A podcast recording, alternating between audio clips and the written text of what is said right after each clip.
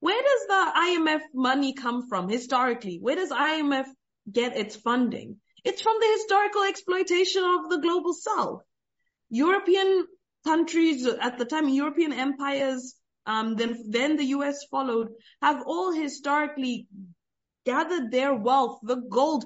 There is not, if you go to the United Kingdom, there is not a gold mine in the soils of the United Kingdom. There exists no gold on the level it does in the global south in Africa and IMF uh, director. Yeah, yeah, yeah. Uh-huh. He said on many occasions, which I find so funny that they're saying if we allow for China to renegotiate on its own terms, that could uproot our traditional um, negotiating format. And that's precisely what needs to actually happen. The media asked me before, like, um, is China trying to lead an alternative project? And they say it in that negative tone. And I'm like, I would be super thrilled if China is leading an alternative regional project, an alternative economic project. We were not relying on the US dollar. We're not waiting for China to lead us to, to, you know, some utopian world, but we understand that materially and within the specific conjuncture, the rise of China and the different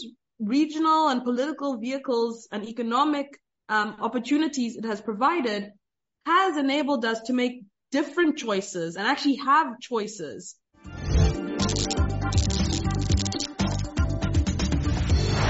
In the past May, several African leaders visited China, including the president of Eritrea, the president of Democratic Republic of Congo, and also the foreign minister of Zimbabwe. But interesting enough, also in May, several Western mainstream media published several articles undermining China's relationship with other developing nations. Once again, they were targeting the projects under the Belt and Road Initiative.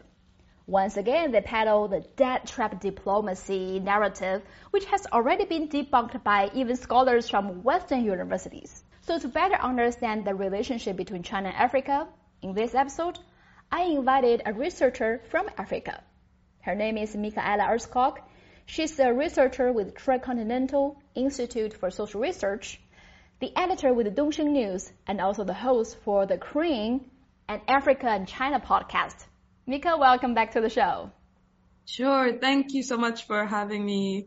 I work both in Dongsheng, which is an international group of researchers who are interested in what is happening in China, but not mediated through Western media and Western research institutes and knowledge bases, epistemologies, etc. But how do we understand China on its own terms? How do I understand China in relation to global South interests, which are very different from U.S. interests? So um, part of that work is I work on a podcast with Amadeus Musumali, my co-host, called the Crane and Africa China podcast, where we basically try to interview people and get into discussions around issues that relate to China Africa, um, how do I understand it? What are some of the pressing topics? How is it misrepresented or misunderstood? What lies, you know, at the heart of the situation? So that we can basically advance not only um, African people's, you know, developmental, sovereign developmental interests, but also so we can have more meaningful, you know, self-self cooperation and self-self engagement. Mm-hmm. That's why we need your analysis, your expertise. Like we've seen the um, huge amount of attacks from Western media targeting China-Africa cooperations, all these uh, Belt and Road Initiative related projects in different African countries. But like, recently, we, we saw this wave coming back again.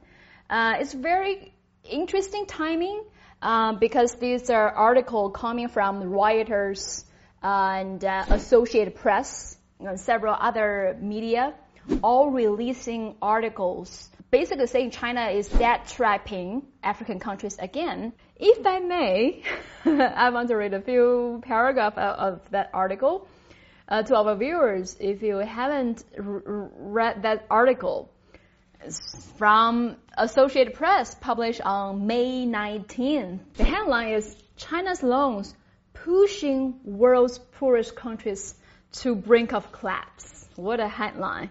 So why it says that? It says a dozen poor countries are facing economic instabilities and even collapse under the weight of hundreds of billions of dollars in foreign loans, much of them from the world's biggest and most unforgiving government lender, China. And Associated Press analysis dozens of countries most indebted to China, including Pakistan, Kenya, Zambia, and Laos, and Inner Mongolia, and found paying back that debt is consuming an even greater amount of the tax revenue needed to keep schools open, provide electricity, and pay for food and fuel. And it's draining foreign currency reserves. This country used to pay interest on the, those loans, leaving some of the just month before the money is gone. And the next paragraph says, behind the scenes is China's reluctance to forgive debt and its extreme secrecy about how much money it has loaned and on what terms, which has kept other major lenders from stepping in to help. On top of that is the recent discovery that borrowers have been required to push cash in hidden escrow accounts that push China to the front of the line of creditors to be paid. So, and it goes on to analyze the situation in Pakistan, Kenya, Sri Lanka, and uh, a lot of these countries. I mean, I want to ask you, is there any truth in this article? There are factual elements, but there's not truth in the sense of what is it telling us about the tendency and characteristics of IMF lending, of, um, you know, Eurobonds, of Chinese lenders, they are conflating and again, you know, statistics, we can throw statistics in any kind of fashion to serve any narrative.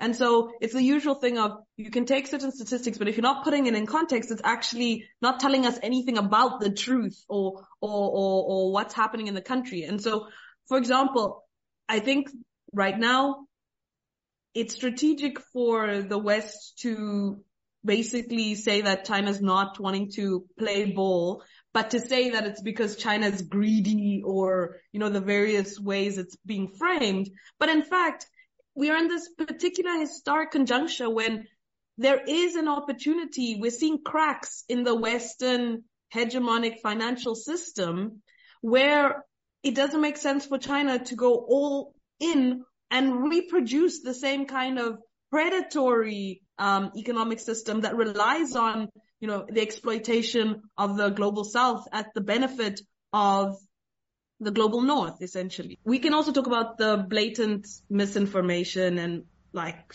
incorrect framing of a lot of things. You know, the big line always starts like China is the biggest, you know, world's biggest um, and most unforgiving uh, government lender, which is inaccurate or or mispositioned for a couple of reasons. Let's start off with this question of, you know, the biggest. So China is normally presented as the biggest.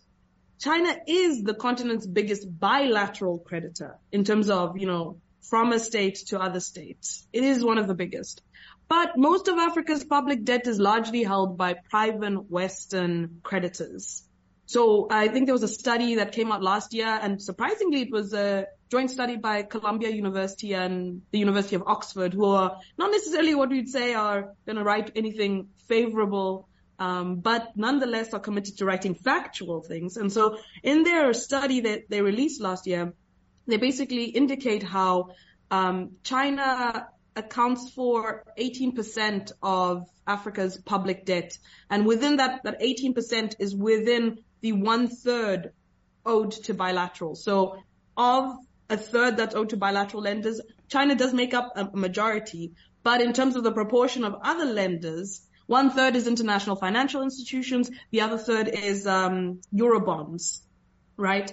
So the bulk, 60%, over 60% of um, debt owed, public debt owed in the African continent is largely to Western lenders. But and then the one minor point I'll make is this question of unforgiving is also a bit strange because one is the the form of Chinese um, loans has a different logic to it than traditional or the traditional forms of the Western um, modes, where one, it's based on a concept of like patient, you know, capital, where it's this understanding that the investment is not going to reap immediate benefits. So it's going to take a longer process of time. And because of that, it means that there have been lower interest rates. There have been longer periods of repayment. There's often been restructuring. Um, and a big point that is very different from a lot of the 60% debt owed to the Western um, international fin- financial institutions is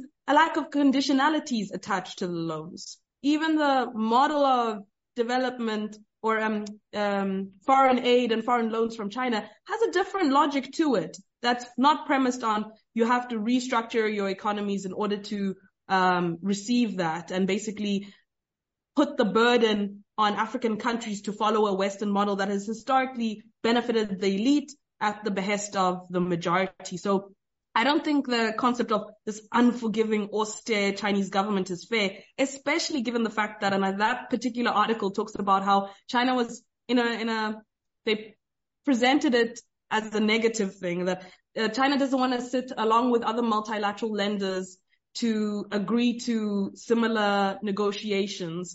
And I think it's because China knows that if it goes and sits with the historical um, country or the countries who've consistently led these processes, it's going to be on the back seat. It's going to end up having to pay disproportionately for what is actually a responsibility that should be on Western um, instant, international institutions. You know, in the environmental world, in the UN, this idea about common but differentiated responsibility came up in the um, late in the early 90s, and I think that's an idea that should apply to loans and financing is that we do have a common response, um, common interest. We should have differentiated responsibilities. And so the IMF and what's her name, Kriston, Kristoleva, I, f- I forget her name, uh, Christina, the IMF, uh, director. Yeah, yeah, yeah.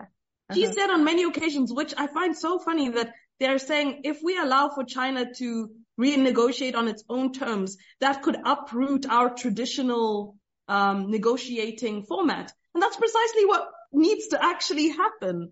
One thing that always interests me in these moments is they're basically talking about how it's unfair on the IMF that China is not, you know, playing ball. And it's because, again, China doesn't want to have to bear the historic responsibility that actually is owed or on the shoulders of those Western lenders.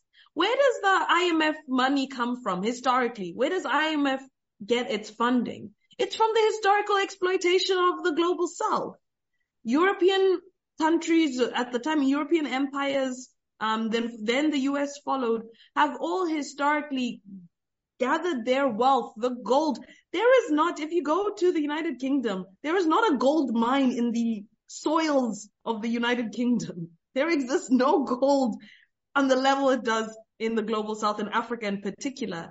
And so through this historical exploitation, they get to a point where, well, they have enough excess that they can put it back into a so-called international governmental body that actually still is serving the interests of the of the historical empires. We can't talk about the character of Chinese lending without understanding the character of Western lending and the historical processes that brought a lot of African countries to have to um, negotiate with China and have to find alternatives.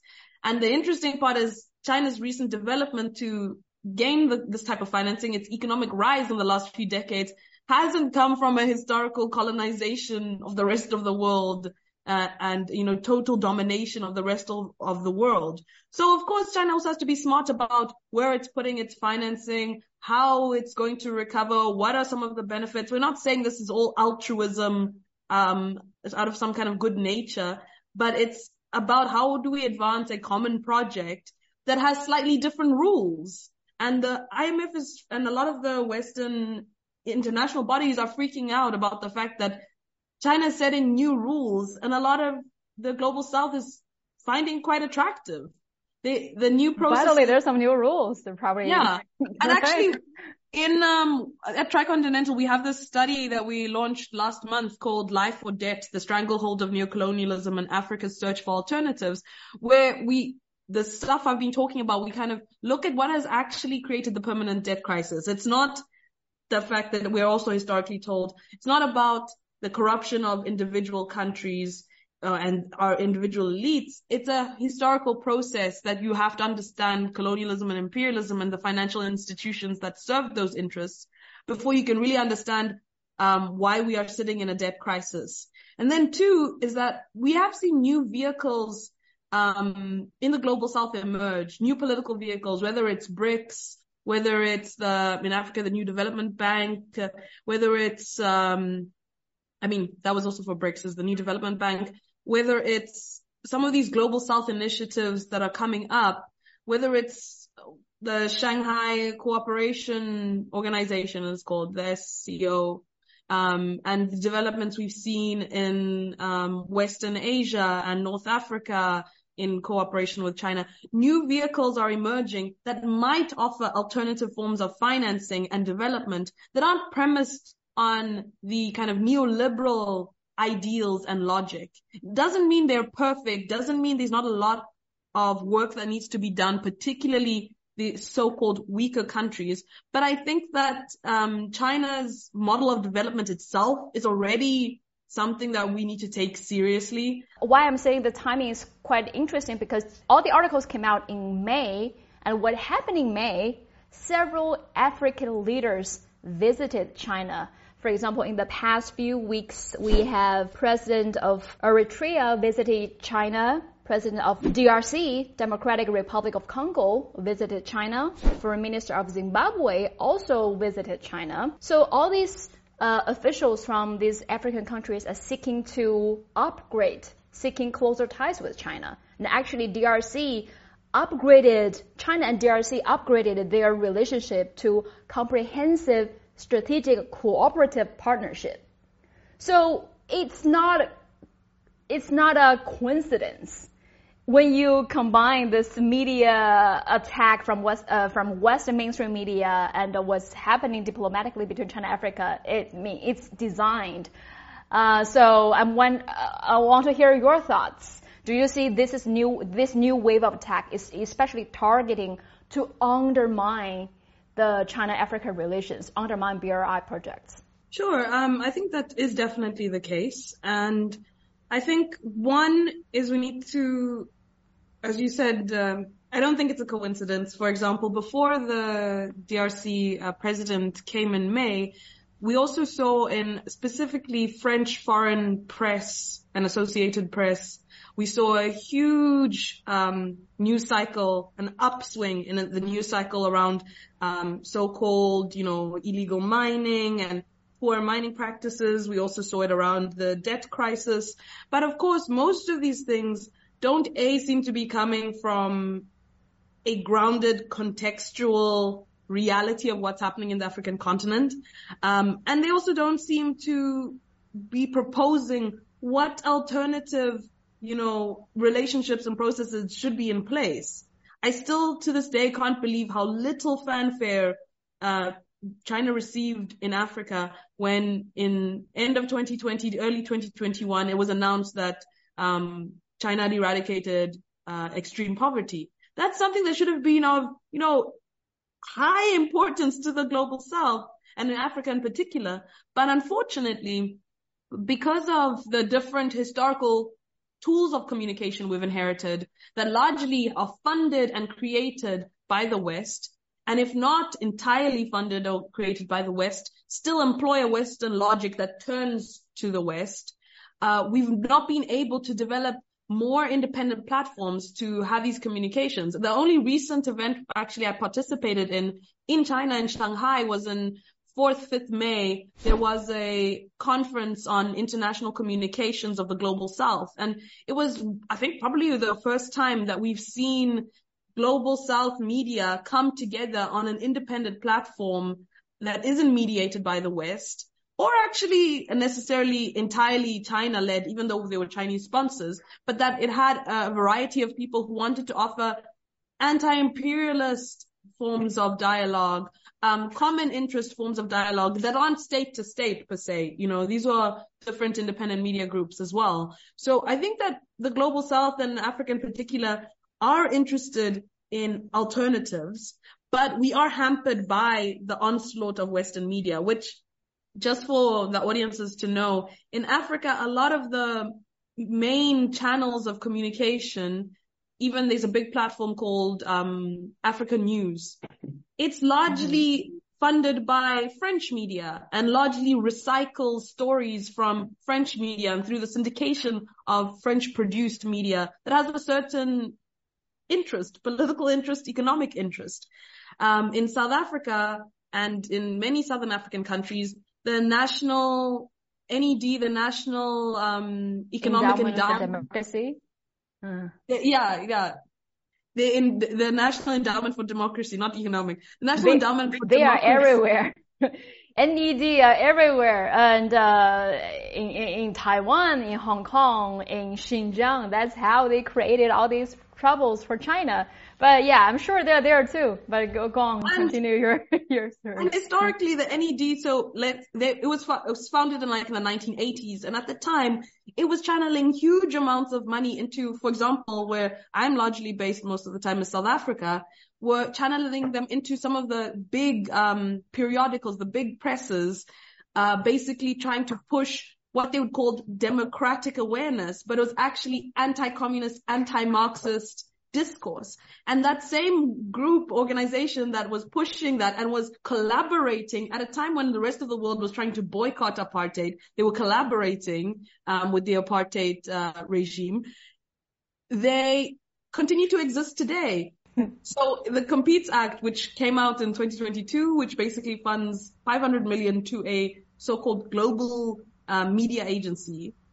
A f- few months after that, there's a story circulating in Zimbabwe about how the US embassy had sponsored a workshop for Zimbabwean journalists to do independent investigations, but essentially the content of that is that they were targeting um, Chinese companies, or they were told to target Chinese companies, to look for malpractices in Chinese companies. Again, not saying that they aren't Chinese private companies who are pursuing the profit, you know, the bottom line, so might do those things. In the same way that there are multiple thousands of European, hundreds and thousands of European and US companies, because we exist in conditions not of our own making. We live in a capitalist world, so people have commercial interests and there's certain negative aspects that come, not aspects, negative things that always will manifest from certain business practices. But basically this US embassy is funding Zimbabwean journalists to target Chinese companies. And when I went and looked at the funding of the, it was called like the, it was a trust, I forget the full name, but it was the like, um, Trust for Democratic something uh, which is supposedly a local um, uh, civil society organization in Zimbabwe. And when you go and look at the NED grants, the grants historically have been coming, were created and were coming from the NED. So it's not surprising then that there is this wave in not only Western media, but also in African media where there'll be hostility towards, um, Chinese, um, the Chinese presence in Africa and Chinese uh, engagement with African continent, African people, is because we still inherit and continue to have a legacy and continued practice of Western funding of a lot of the media projects that serve certain interests. Certainly not those of the African people. I think many people, either from the West or from within Africa, they say China is the next, is a Trojan horse. Uh, they come as a friend now, but actually they will, uh, they will be the next United States. They will be the next colonizer. I posted a clip of my interview with Akende, the director of Pan Africa today. And she said, um, Vice President of the United States arrived in the Chinese-built airport, uh, drive on a road built by China, and uh, speak in the venue that is China's gift to Zambia and uh, to curb Africa's relation, uh, to co- cooperation with China. But then there's uh, many comments. They try to undermine this cooperation. You see the, how they're being China's investment or BRI projects are being villainized by the people even within Africa. So I'm wondering, what's your thought? What's the, in your opinion, in your analysis, what's the difference between China's cooperation with uh, Africa and uh, Western countries' cooperation with Africa? Uh, so, I mean, that actual, that article I was talking about a Trojan horse, I think that was in the Council for Foreign Relations, which is, you know, a mouthpiece of Washington and its imperialist aims and designs, to put it lightly. And it said, Trojan horse of regional development and military expansion. And I thought that was actually really interesting for two reasons. And I'll start with the military aspect is one, there's always cyclically something about China and the military. But if you look at the numbers and figures, China has a very minor foreign military presence in comparison to the exist, the actual military expansionists. I mean, one is that, and I've spoken about this with you and others many times, the big foreign military presences in the continent is number one, the United States of America, which, you know, the recent, um, SIPRI, you know, the Stockholm Institute for, they research militarism, etc. They, they released the 2022 military, uh, budgetary spending and it's now 2.2 trillion in uh, military spending. And who has almost half that budget? It's the US at 877 trillion. And if you put the US plus their allies who I would uh, organize as Europe and Japan, the historical triad that after World War World War II, um, their budget together is like 1.46. So they have you know, almost 66 something percent of military spending. And China, in comparison, has 200 and something billion compared to the 877. So just proportionally. And of course, China is a much bigger country that has, you know, bigger security needs just by proportion alone. So that's one. Two is that, um, the actual military expansionism is not part of China's historical approach. China always keeps within its borders and re- retains a defensive approach, not the offensive that we've seen historically with the US. I mean, you know, the G7 met um, the other day in Hiroshima, and I don't know if many people know that the premise of the G7 is in this historical US subordination of Japan and Europe after World War II. And after the subordination of Japan and Europe through NATO, which was established, the North Atlantic Treaty was established in 1949. And then in 1951, there was the US uh, Japan Security Treaty, which basically allowed the US to retain and expand military bases in Europe, specifically in Germany and in Japan. So the US has historically always pushed to have a strong military presence in order to secure its, you know, economic and political interests.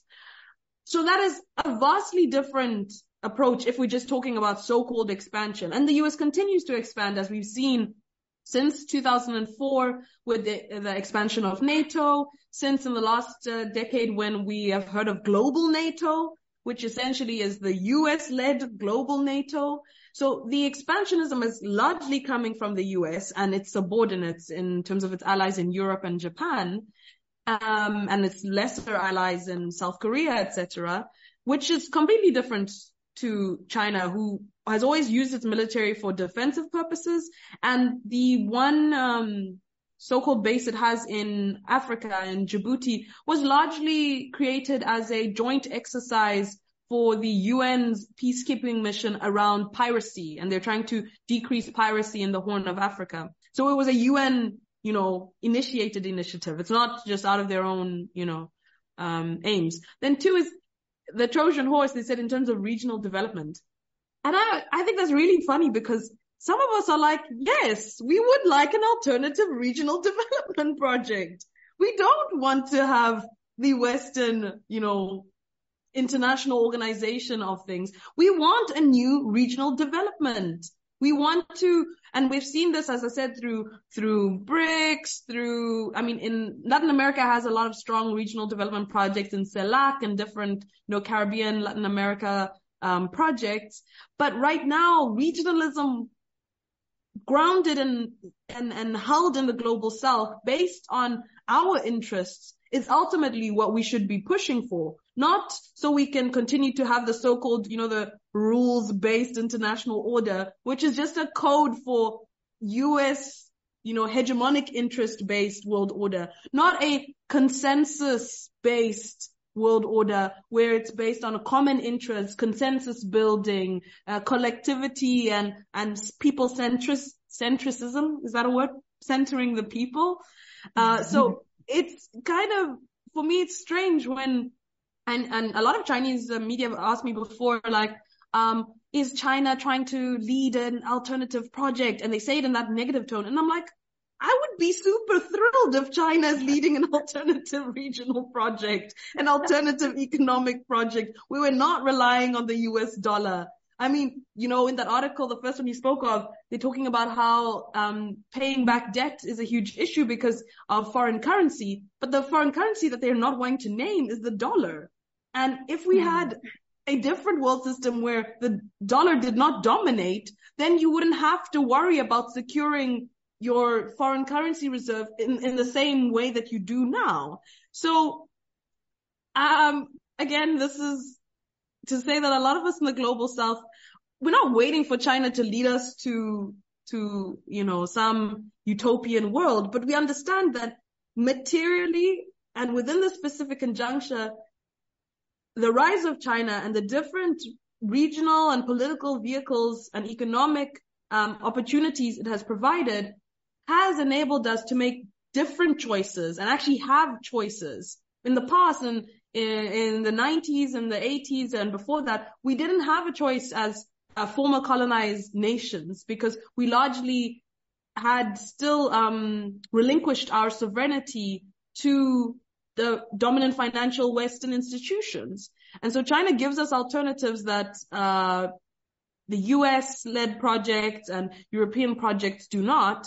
And then the second thing that I want to see more of is we need more peoples to people exchange because I won't lie to you, Jingjing, like we still have, um, because of the endemic poverty on the African continent, it's always easier to blame the foreigner. In South Africa, it's rampant with xenophobia against other African nationals. Um, but it's because of the endemic poverty. And so it's up to us. We need to, within our countries, push for the advancement of our people so that we can better come to the stage of collectively bargaining for our, our common mm-hmm. interests. Um, yeah, but I guess that's some of the things that come to mind. Yeah. Thank you so much, Mika. Uh, it's always great to hear your analysis. I'm sure there will be a lot of other topics that we can continue to talk about because well, United States and other Western countries is, is so jealous over the closer relationship between China and Africa. They will continue to unleash their attacks. Uh, so uh, we'll, I will see more, see you more on this show, and I hope that next time we probably can do this in person in Beijing again.